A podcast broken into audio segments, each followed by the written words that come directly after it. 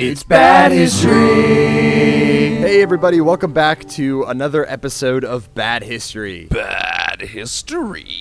My name is Steven, and I am joined this week, like every single other week, with my friend, esteemed colleague, and tepid love from that summer in France in 1969, Dave. Hey, Steven. Hey, Dave. Uh, so, this is episode number 33. 33. This week, we are going to be talking about, well, a topic that's kind of evolved, I would say, in the last two weeks since we suggested doing it. Uh, initially, it was going to be about lesser known groups of people. So, the examples that uh, I gave were polygamists or the Romani, and it's kind of changed a bit since Not even then. really, though. Yeah, well, no, it's it's it's kind of it's gotten more narrowed, I would say. Uh, this week we're going to be talking about two lesser-known military organizations. Uh, so it's still, I, th- I would say, it, we're it, in a technicality, we're right. All right. So uh, before we jump into the history, Dave, how has your last few weeks been, man? I feel like it's been a while since we've talked. Uh, it's been a ride. I've just been, you know, doing my thing. And uh, haven't had time for any movies or video games or books or anything. Don't sound too than- excited with that yawn there, dude. Yeah. Um, or sleep. So yeah. I've just been chugging along. How about you, Steven? How are the kiddies? Uh, the kids are great. Uh, I have them every other weekend now because their mother is uh, deciding to take me to court again. So Uh, you just but- taking them to putt putt? Oh, you mean my students? Oh yeah, yeah, yes, yes, yes. Uh, no, uh, it's, It's a dark joke. Yeah, it is. Uh, te- teaching teaching has been has been good. Kind of in the same boat. Just keep trugging along a little bit, and uh, you know, you know, catching, trying to catch up on my Z's when I can. I'm Yeah. actually in a very interesting recording setup right now. Uh, I'm back home in Charleston for the weekend, and in an effort to find a good place to record, I found myself outside recording. So you may hear some birds chirping, some uh, dogs barking, some neighbors yelling at each other. Uh, you know, the usual. The usual. Yeah, but I saw a hummingbird earlier, so that was cool. That's cool. So in case uh, we just stop and you have to like squee or let out a noise Yep. because there's some nature coming at you. Yeah, cause, because Yeah. I saw I saw a cute animal, You saw a cute animal or a bug or a cactus or something. a cactus. yeah, you know, sometimes cactuses come at you, man. They're like uh, they're like what is it? See an enemy? They like move, but like not when you're looking. yeah. They're always closer than you think. Yep. All right, Did so you ever stepped on a cactus? no. Folly Beach is covered in cactus, cacti. Oh, they are. Yeah, yeah, I yeah. fucking I fucking uh played frisbee one time on the beach and fell into a bed of cactus. It was not fun. Hmm, I can imagine. Do it. Imagine it.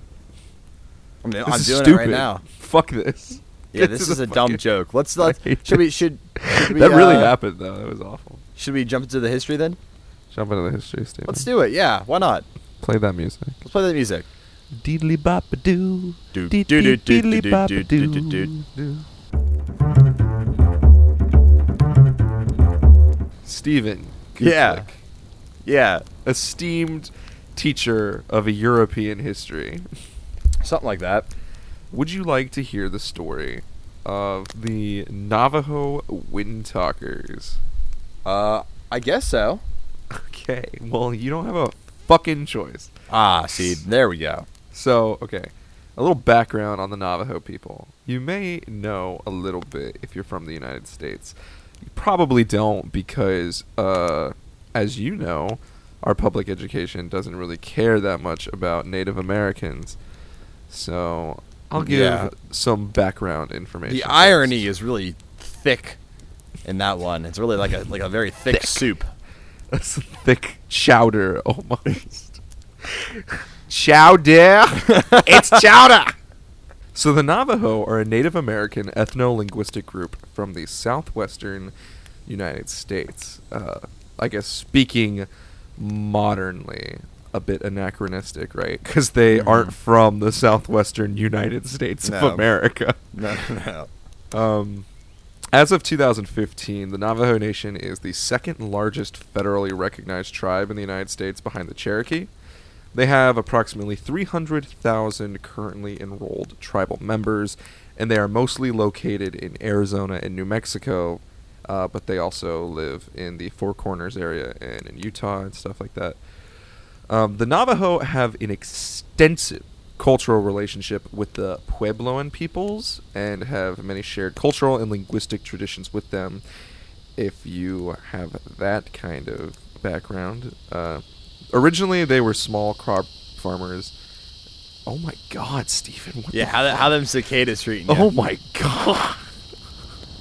Uh, originally, they were small crop farmers, um, and the Navajo became sheep and goat hoarders.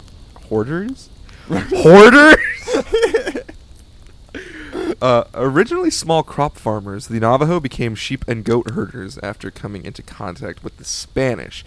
Uh, and this led to a diet strongly consisting of meat, but maybe more importantly, this leads to the tradition of Navajo weaving in blankets, which are uh, even modernly highly valued for their artistic quality. If you know something about the Navajo, it's probably that they make some dope ass blankets.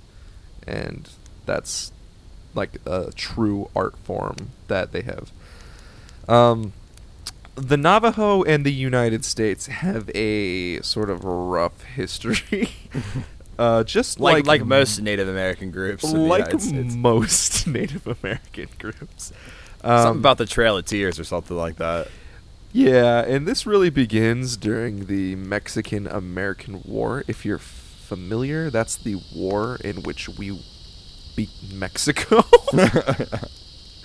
um, so the U.S. invaded Navajo land in Santa Fe, New Mexico, and they negotiated a peace treaty. I'm making finger quotes right now Mhm. in uh, the year 1846. Not everybody cared or upheld this peace treaty. So Navajo raids on New Mexican villages were really common, as were New Mexicans raiding Navajo settlements, stealing livestock. Uh, but the New Mexicans also stole women and children for sale as slaves, um, which is like still going on at this time. Uh, dur- during the early 1860s, uh, these raids increased in intensity due to failing peace talks. Um, actually, in 1860 and 1861, uh, this time was known as Nahonzud, or the fearing time, because tensions were so high and there was so much fighting between the New Mexicans and the Navajo. So, as a response, in 1861, Brigadier General James H. Carleton led a series of military campaigns against the Navajo. Uh, he was joined by Colonel Kit Carson and the New Mexican militia uh, and conducted a scorched earth campaign against the Navajos. Oh, that's good. Now, Stephen, for those who don't know, because it is your favorite thing, Mhm. what is scorched earth? What Why is that my scorched favorite earth thing? Campaign, because you love fucking scorched earth, dude. That's all you ever talk about. Is it? I call you up on the weekend. I'm like, hey man, did you see Kubo and the two strings? And you're like, oh, I fucking scorched that earth, dude. yeah, that is my that is kind of like one of my catchphrases, isn't it?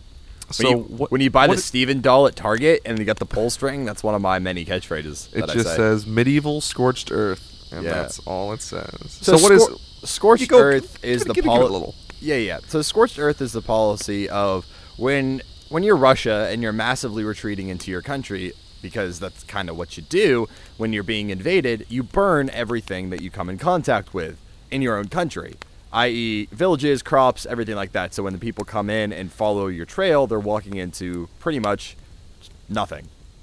So that's a defensive scorched.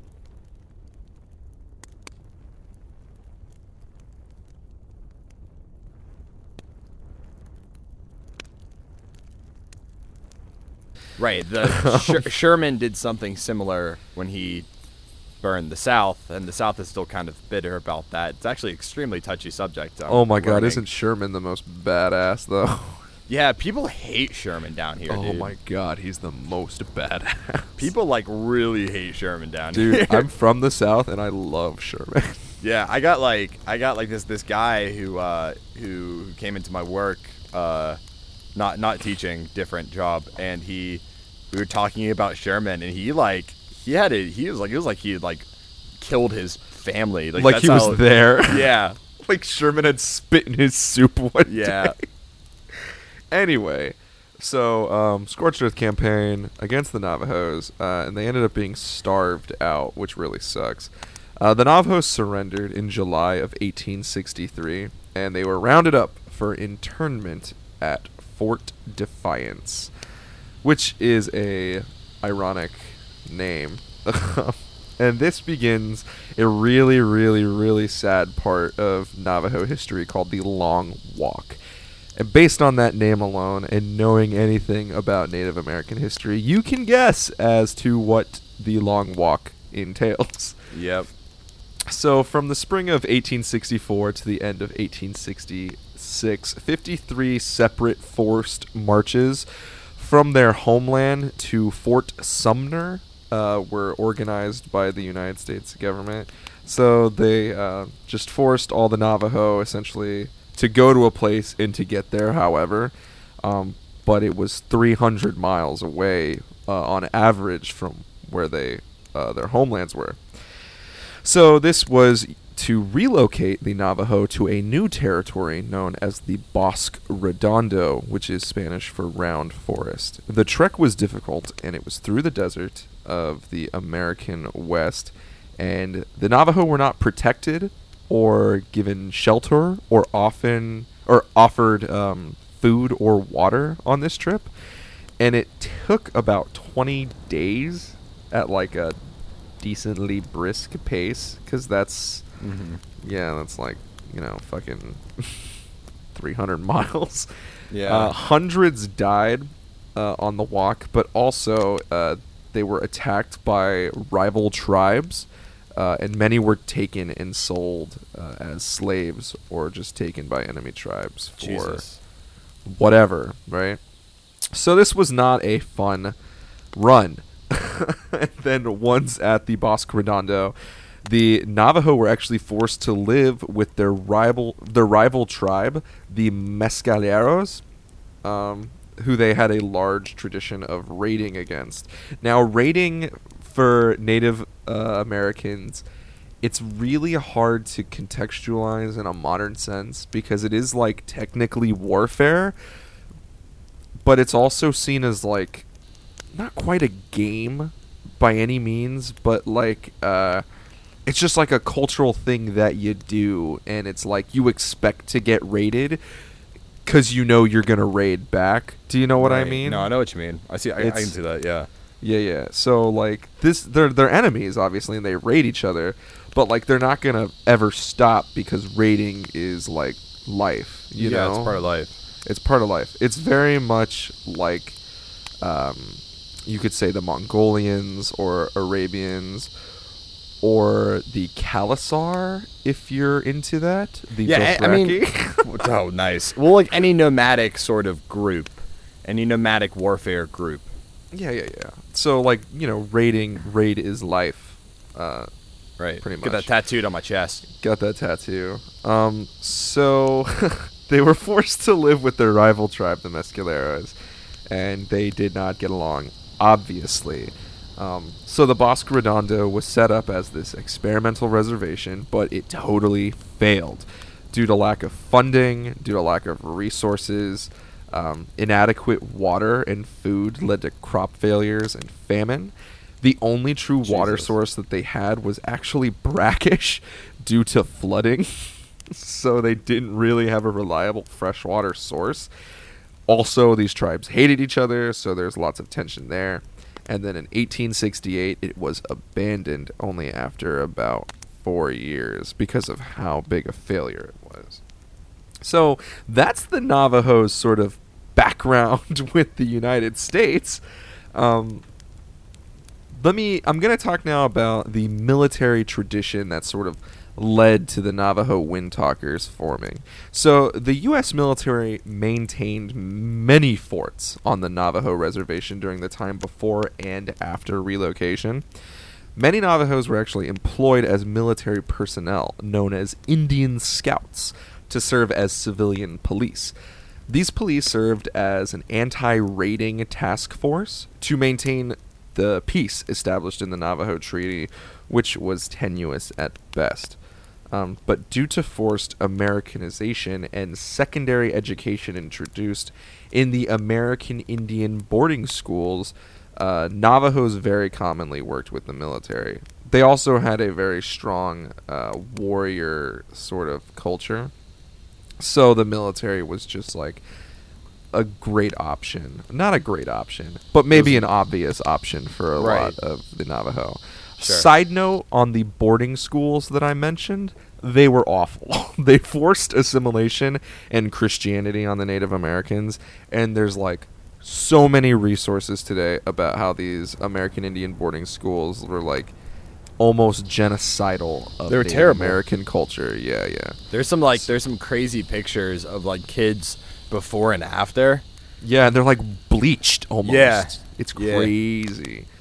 Um, so that's how the Navajo sort of uh, got a foot in the U.S. military door. Now, the Navajo Windtalkers, you might have heard about these guys before, but I'm going to give you the lowdown because it's pretty fucking cool. So, when the United States became involved in WW2, as some people call it, many Navajo had integrated into the urban settings of the United States to work in factories. But also, uh, right as the war began, many Navajo men volunteered for military service. Like I said before, warrior culture was a big deal still in Navajo culture. They like to raid, they like to fight, but, you know, so military. Uh, while many Navajos like fought on the ground alongside other soldiers in integrated units, the most famous role that the Navajo played during World War II was that of code talkers.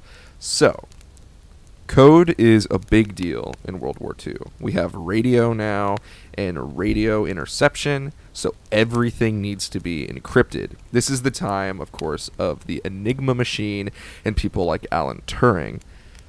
Uh, a civil engineer for Los Angeles named Philip Johnston proposed the Navajo for the U.S. Marine Corps as a code language. So Johnston um, was raised on a Navajo reservation as the son of a missionary, and he was one of the few non Navajo who spoke the language fluently.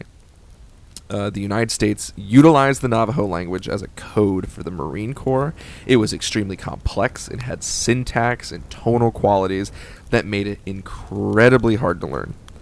At the time of World War II, it is estimated that fewer than 30 non Navajo could even understand the language.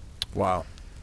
So, uh, John, there's this famous story where Johnston uh, brought in um, some Navajo guys uh, to the Pacific Fleet to demonstrate how well they could use the Navajo language as a code. So during these stage tests with the Pacific Fleet, Johnston demonstrated that Navajo men could encode, transmit, and decode a three line English message in 20 seconds. So, two guys in opposite rooms uh, with the radio get sent a message in the code, and they have 20 seconds to decode it and then send it back, right? So they did it in 20 seconds, but top of the line code breaking machines at the time were only required to do this in 30 minutes. So they were fucking fast. Yeah. The United States military worked with the Navajo code talkers to create a complex code reflecting the military standard of the Joint Army Navy phonetic alphabet that you might be famili- familiar with. So you've got A is for Alpha, B is mm-hmm. Bravo, Charlie, Delta, Echo, Foxtrot, and so forth. The Navajo code talkers were known for their skill and accuracy throughout the war with this new code that they created. For example, at Iwo Jima, Major Howard Connor of the 5th Marine Division had six code talkers working around the clock for the first two days of the battle. These six Navajo wind talkers transmitted and decoded over 800 messages without making a single error. Wow.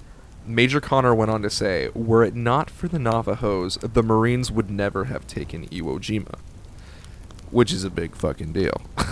Yeah, it's huge. Uh, the codes were constantly updated, and code talkers in the Pacific constantly met at conferences to discuss ways to make the code more diverse yet standardized. the Navajo Code Talkers continued this effort throughout the war, through the Korean War, and then finally Navajo Code Talkers were kind of abandoned during the Vietnam War because we had more sophisticated um, encryption and technology, right? Mhm. That being said, to this day, the Navajo Code is the only spoken military code to have never been deciphered Wow. In all of history. It was that complex. That's crazy. Um, yeah. So it was really fucking intense. And actually, the last of the original code talkers who developed the code, his name was Chester Nez. He died on June 4th, 2014. Holy cow. So, yeah, he was around for a while. And he was one of the original developers of the Navajo code. Jeez. So- Uh, that is the story of the Wind Talkers. Totally, totally necessary and important during World War II and beyond for their language skills and their ability to code and decode. They were also great soldiers, I'm sure. Um, but as you all know, if you're World War II people, uh, codes and breaking codes and jamming codes and deciphering was like an espionage element of World War II that was super unique and super busy, and we had all kinds of people working on codes and code breakers. And you know the story of the Enigma machine, I'm sure, where that's Yeah. pretty much how we beat Nazi Germany is because we could decipher Right. their shit. Uh, as a little treat, maybe for you, I would like to demonstrate a little bit of the Navajo code talk, if that's Oh, sure. okay. Yeah, Hopefully go for it. Let's see what you got. Hopefully, I don't butcher this, and somebody who's Navajo listening is like, he said, "What about my mother?" So, Steven. Yes. Klizi neasha neasha be dibe moasi ga Niasha dibe yazi dibe yazi dibe. And that means good scroll. Man, man, that's a lot of syllables, huh? Yes, well, it is. It is the phonetic breakdown. So I I could have said golf, Oregon, Oregon Delta, or whatever. Right, right, right. You Sure, know? sure. Yeah, yeah. Is it Oregon? Ohio? Golf, Ohio? Ohio? Ohio? I don't know. I don't know that shit. No, I don't But- either. That's okay. Uh, I remember side. This is just like a little anecdote. You don't even have to keep this in. But we had a teacher in high school who we did like multiple choice questions, and uh, he was a big military guy. So it'd be like A, B, C, or D, and you'd say the answer, and he'd be like, "Bravo, that's correct." And like Oh sometimes God, yeah, I I, would that. I would come up with words that weren't those words, and he'd be like, "Dave, what's the answer to number six? And I'd be like, uh, "That'll be Beetlejuice B, sir." and he'd be like, "Beetlejuice B, that's right." so anyway, that is the story of the Navajo Wind Talkers. Um, super big, super dude. important. Thank you, dude. Uh, if you want to know more, there's a lot of shit on these guys. I might also want to direct you, if I'm feeling like it, to the 2002 film starring um, the Oh, one please- true god, Nicolas. Cage, yeah. called uh, Wind Talkers, um, which is about soldiers who are assigned to protect the Navajo um, during that shit. So that movie isn't great, but it's fun, and Nicolas Cage is in it. So go check it out. Uh, anyway, if that's all, I say we move on, Steven. How about Should we we? we play the music? Let's play that mu- music. Do, do, do, do, do. Do, do, do,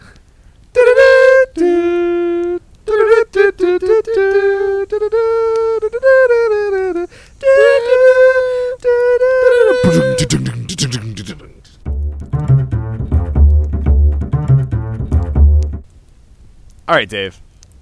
So, uh, today I want to talk about an, an underrepresented group in history, uh, but it's gonna we're gonna take it back a little bit. We're gonna we're gonna let's wind it back a little bit. Take bit. me back. Uh, so, I want to take things all the way back to the Middle Ages. Yes, Dave, the Middle Ages. I mean, was anybody surprised? I No, wasn't. I, suppose not. I guess not. Uh, I hadn't. I haven't done. I've been good though. I've been good. I haven't done a Middle Ages topic in like forever. When's the last time I did one? Forever. Like episode five, I think. Probably. Episode five? More like episode five seconds ago, you motherfucker. Oh, you got me good, huh? Yeah. Yeah. Okay. I'm feisty. You're feisty today. What's going on? Feist. I'm full of feist, Steven. This is getting derailed pretty quickly. What the fuck does feisty even mean? Spunky. I guess. Uh, so everybody knows about the Knights Templar. They were the group of fighting monks who most famous for their role in the Crusades. And so after the siege of Jerusalem, the Knights Templar was created to defend the city and those wishing to travel there travel to Jerusalem uh, because when the Crusaders went into Jerusalem, they literally slaughtered every single person in the city, including the women and the children. And then Nice. after after they killed everybody in the city and there was blood reportedly up to their knees, they said, "Oh crap, there's only men in the city now." And so they had to send for their wives and kids and women uh, from Europe to Jerusalem.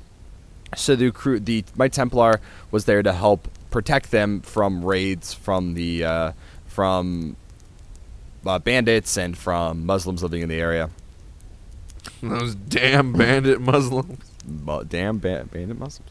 Uh, however, the Knight Templars only last for a few hundred years before being destroyed by the very thing that the, that created them, the Catholic Church, uh, as the Catholic Church tends to like to do. However, no one ever really talks about their rivals, and I use heavy air quotes here because they're not really their rivals, but they're just kind of like created alongside with the Templars. And I am talking about the Knights Hospitallers. Those hospitable knights. hospitable knights, man. And so the hospital hospitalers lasted way longer than the Knights Templars. In fact, they're still kicking around today. Nice. Yeah. So the Hospitallers were created for virtually the exact same reason that the Templars were to have a dedicated fighting order of monks who could defend the Holy Land because, of course, you need a dedicated fighting order of monks.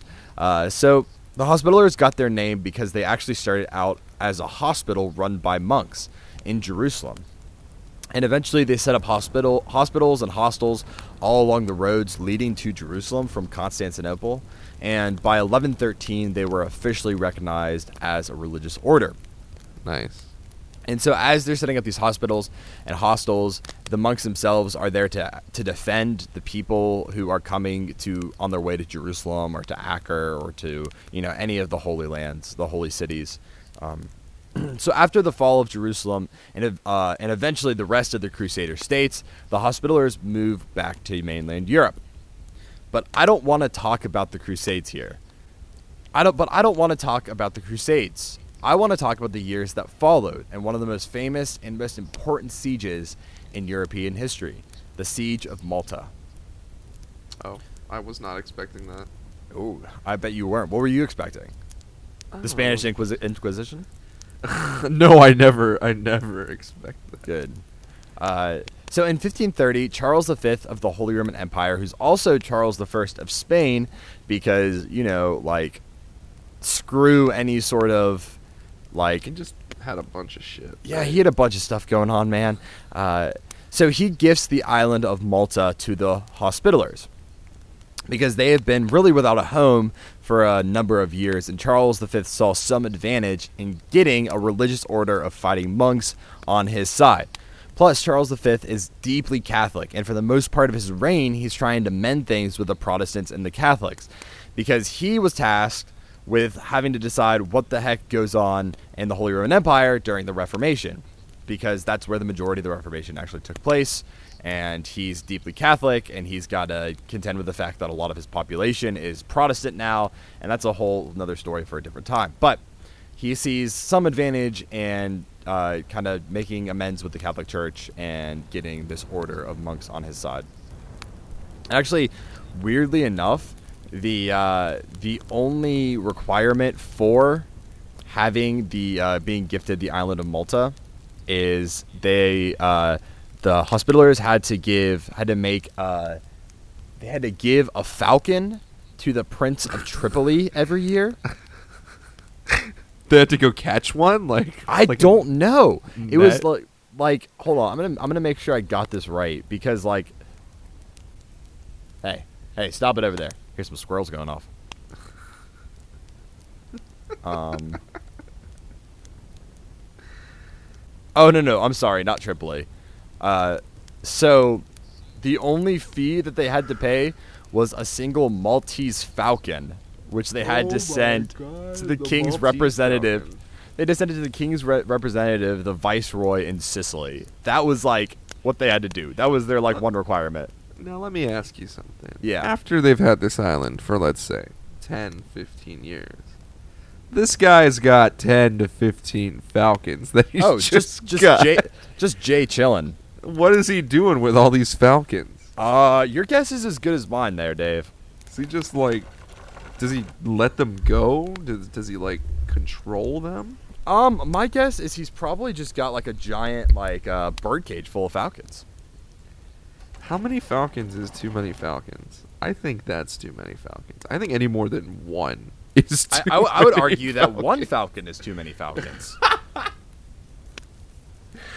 but anyway, Continue. moving on. Moving on. Uh, so, so the Hospitallers at this point become known as the Knights of Malta, which makes sense because they are like the defending force of the island of Malta.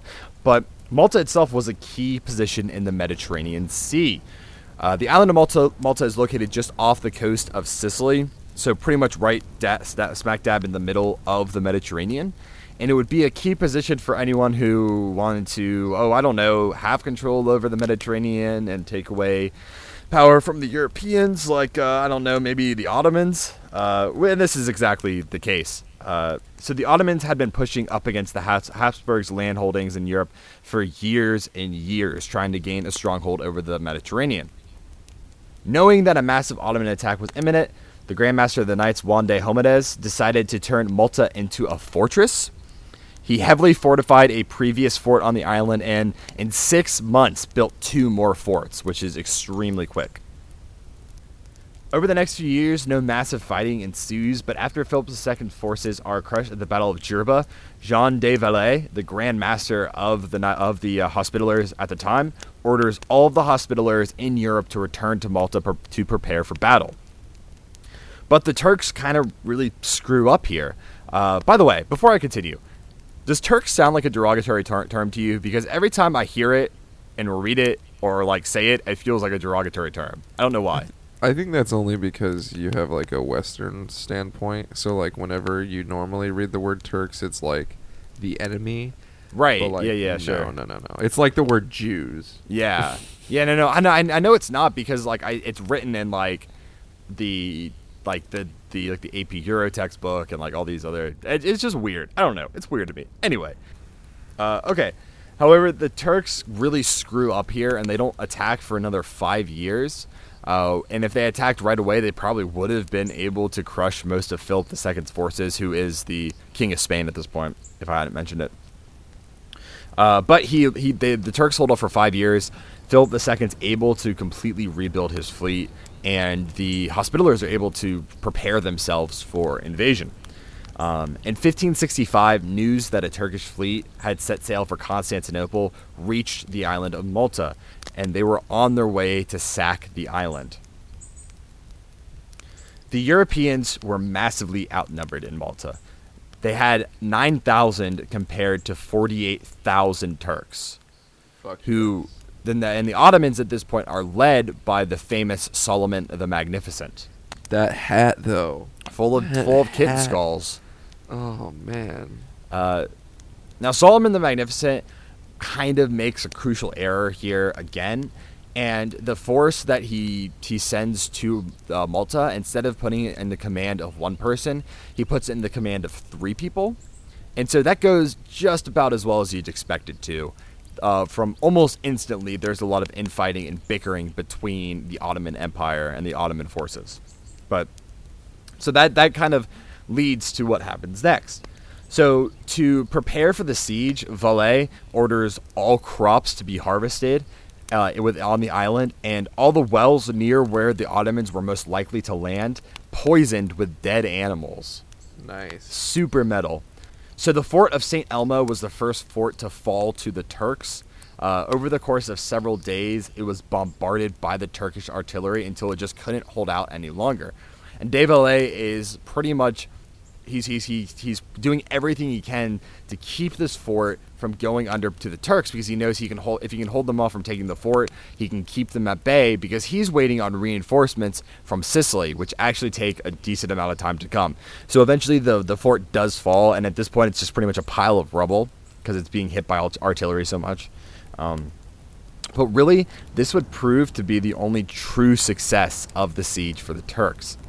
They fail to gain much more ground, and the ground that they do gain is hotly contested by the Hospitallers and the other knights defending the island. In fact, there's only there's one re- record that says that after the Turks had broken through the city city walls in Burju, De Valle, the 70-year-old Grand Master, led the charge against the Turks, staying in the most dangerous positions of the battle until more reinforcements could arrive.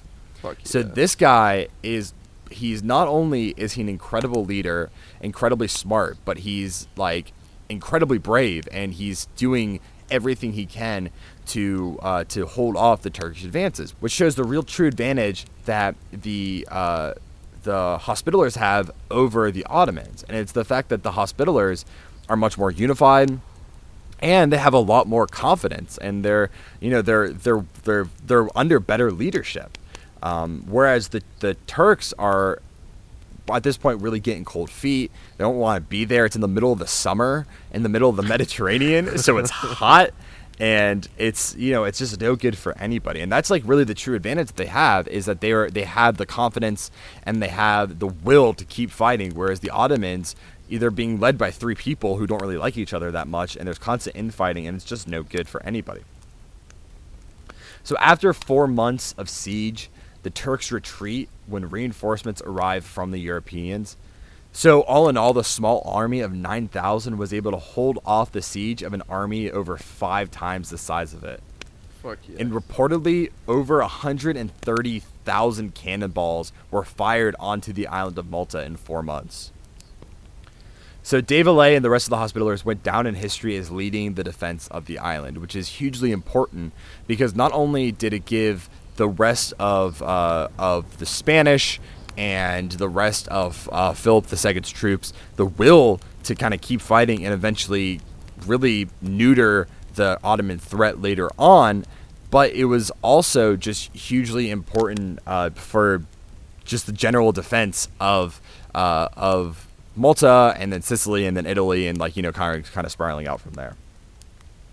What is up with uh, the Turks and not being able to seal the deal with these sieges? Dude, I don't know, man. It's it's. Uh, I mean, it's a common theme throughout all of history where it's just like, if they had chased them, if they had only chased them, because the same thing happens with Napoleon, and he could have taken Moscow, but he holds off for a while and then decides to take it like in the middle of winter. But you know, who knows? Who knows? Uh, but yeah, they don't seal the deal. So as time went on, the Hospitallers moved away from warfare and more towards administration and actually actual hospital work. So they kind of move away from the fighting monks more towards just being a religious order. And they remained in Malta until 1798 when Napoleon decides to just kind of sack it on his way to Egypt because why not? Oh, And they relocate permanently to Rome where they are still in operation today. And that is my story of the Hospitallers. Well, as the homies say, uh, Stephen. Klizi neasha neasha be debe go. moasi There ga we go. neasha debe yaze debe. So, Perfect. Perfect. Little did you know, Dave, I actually speak, speak fluent Navajo. no, you don't, Nope, I don't. Stephen. You don't even speak fluent fucking English. Nope, I don't. I that was a good scroll, dude. Thanks, man. I appreciate it. So the hospitalers, they're uh, doctors and nurses now, I guess. Uh, yeah. So, so I mean, it's it's pretty much a. Uh, I mean, I think more so now it's like uh, it's a traditional kind of thing where I don't know the kind of work that they're doing. I I imagine it is in that kind of vein of helping people and being more sort of like caregiver caregivers, but you have to be um, you have to be part of you have to be like Roman Catholic to join them, and you have to be Italian, I think, as well. Um, yeah. So it's an exclusive club. Uh, you join, you get a members only jacket, and you. But they're that- yeah That uh, Planet Hollywood one, Right, yeah. Cafe. reverse reversible. yeah, dude. Yeah, but man, that was that was that was good stories, man. That was that was good scrolls all around. I, I uh, that was a you know I learned a lot actually uh, doing this one. Not only about the hospitalers, but I was in the in the process of looking up these small uh, these these groups of people. I ended up stumbling upon a lot of stuff that was I was thinking about using that I ended up not using that I had didn't know before. So it was cool. Well, right on, dude. This man. was a good one. Yeah, yeah, it was. So for uh, the next episode, which will be in out in two weeks, what uh, what are we thinking, Dave? I think we should talk about books or literature in general. Um, non or fiction, sorry, fiction that set landmark precedents for something. It could be anything. You could talk Okay. about like starting wars or starting movements or starting political ideas, sort of, you know, uh, Atlas Shrugged Okay, or um, cool. except I just said Atlas Shrugged, so we can't use Atlas Shrugged. no no Atlas Shrugged.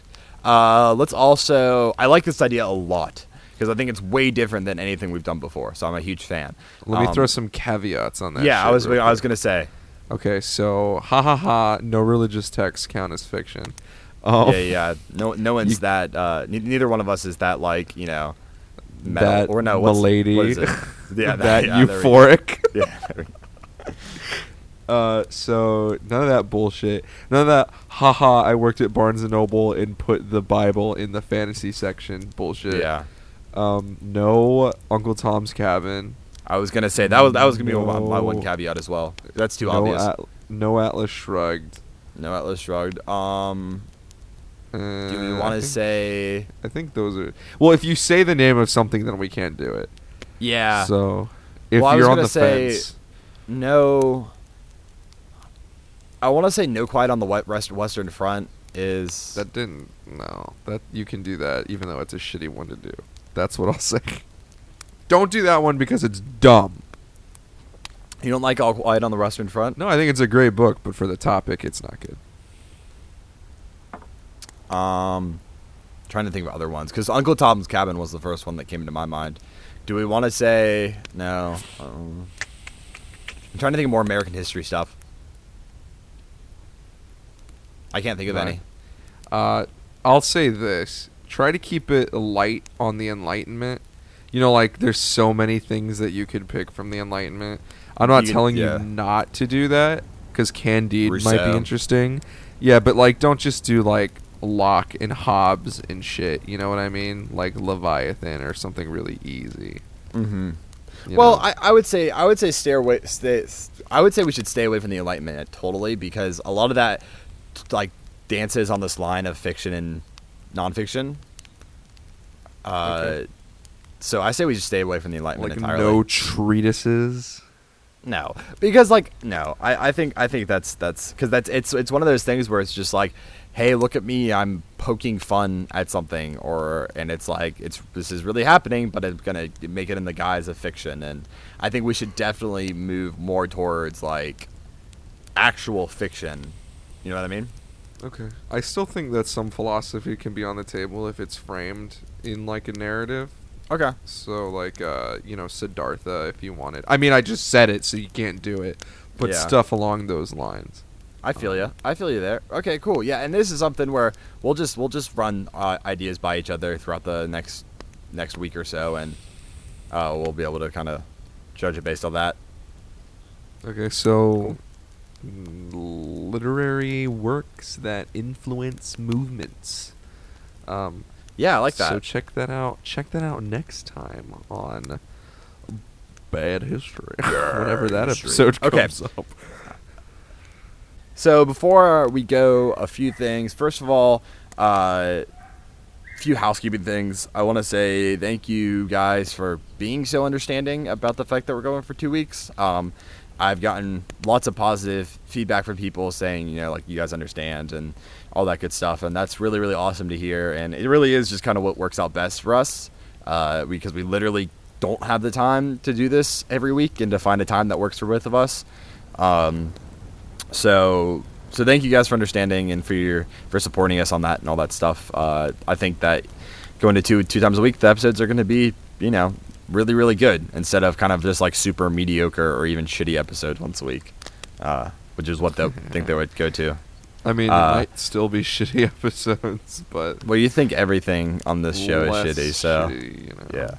Um, but also, uh, I'm gonna keep trying to figure out the off week thing that I was talking about with doing like the lectures, and I've been thinking a lot about it and trying to think how I want it to look, and uh, I'm still trying to figure out if I want it to be a whole separate podcast and just do it on the off weeks of this. So it would be every two weeks with Bad History being one week and the other show being on another week.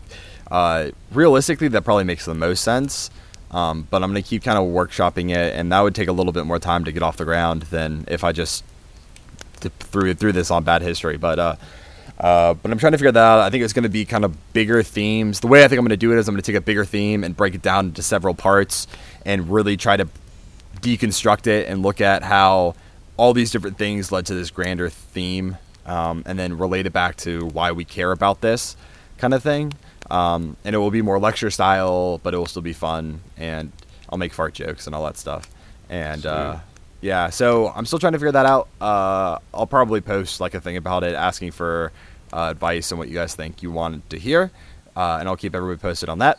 Um, and yeah, so next week is going to be uh, literature that sparked uh, mass movements. Uh, if you want to hear more of our stuff, past episodes, you can check us out on iTunes, uh, TuneIn Radio, on Google Play Music, uh, Bad History, Bad History Podcast.podbean.com is our website, uh, Facebook, Bad History, Bad History Podcast, Twitter, Bad History Cast, email, Bad History Podcast at gmail.com, all that good stuff. Oh, leave, leave us a rating and review on iTunes if uh, you fancy. If you fancy doing that. All right, you want to end the show? Oh yeah. Wait, we don't have any more things. We don't have Nah, any more things. no, that's it, dude. I I've, I flew through it, man. I got a rhythm now. All right, guys. Thank you for listening to another episode of Bad History. We will be at you in two weeks. My name is Dave. My name's Steven. So happy history and good scrolls. Adios.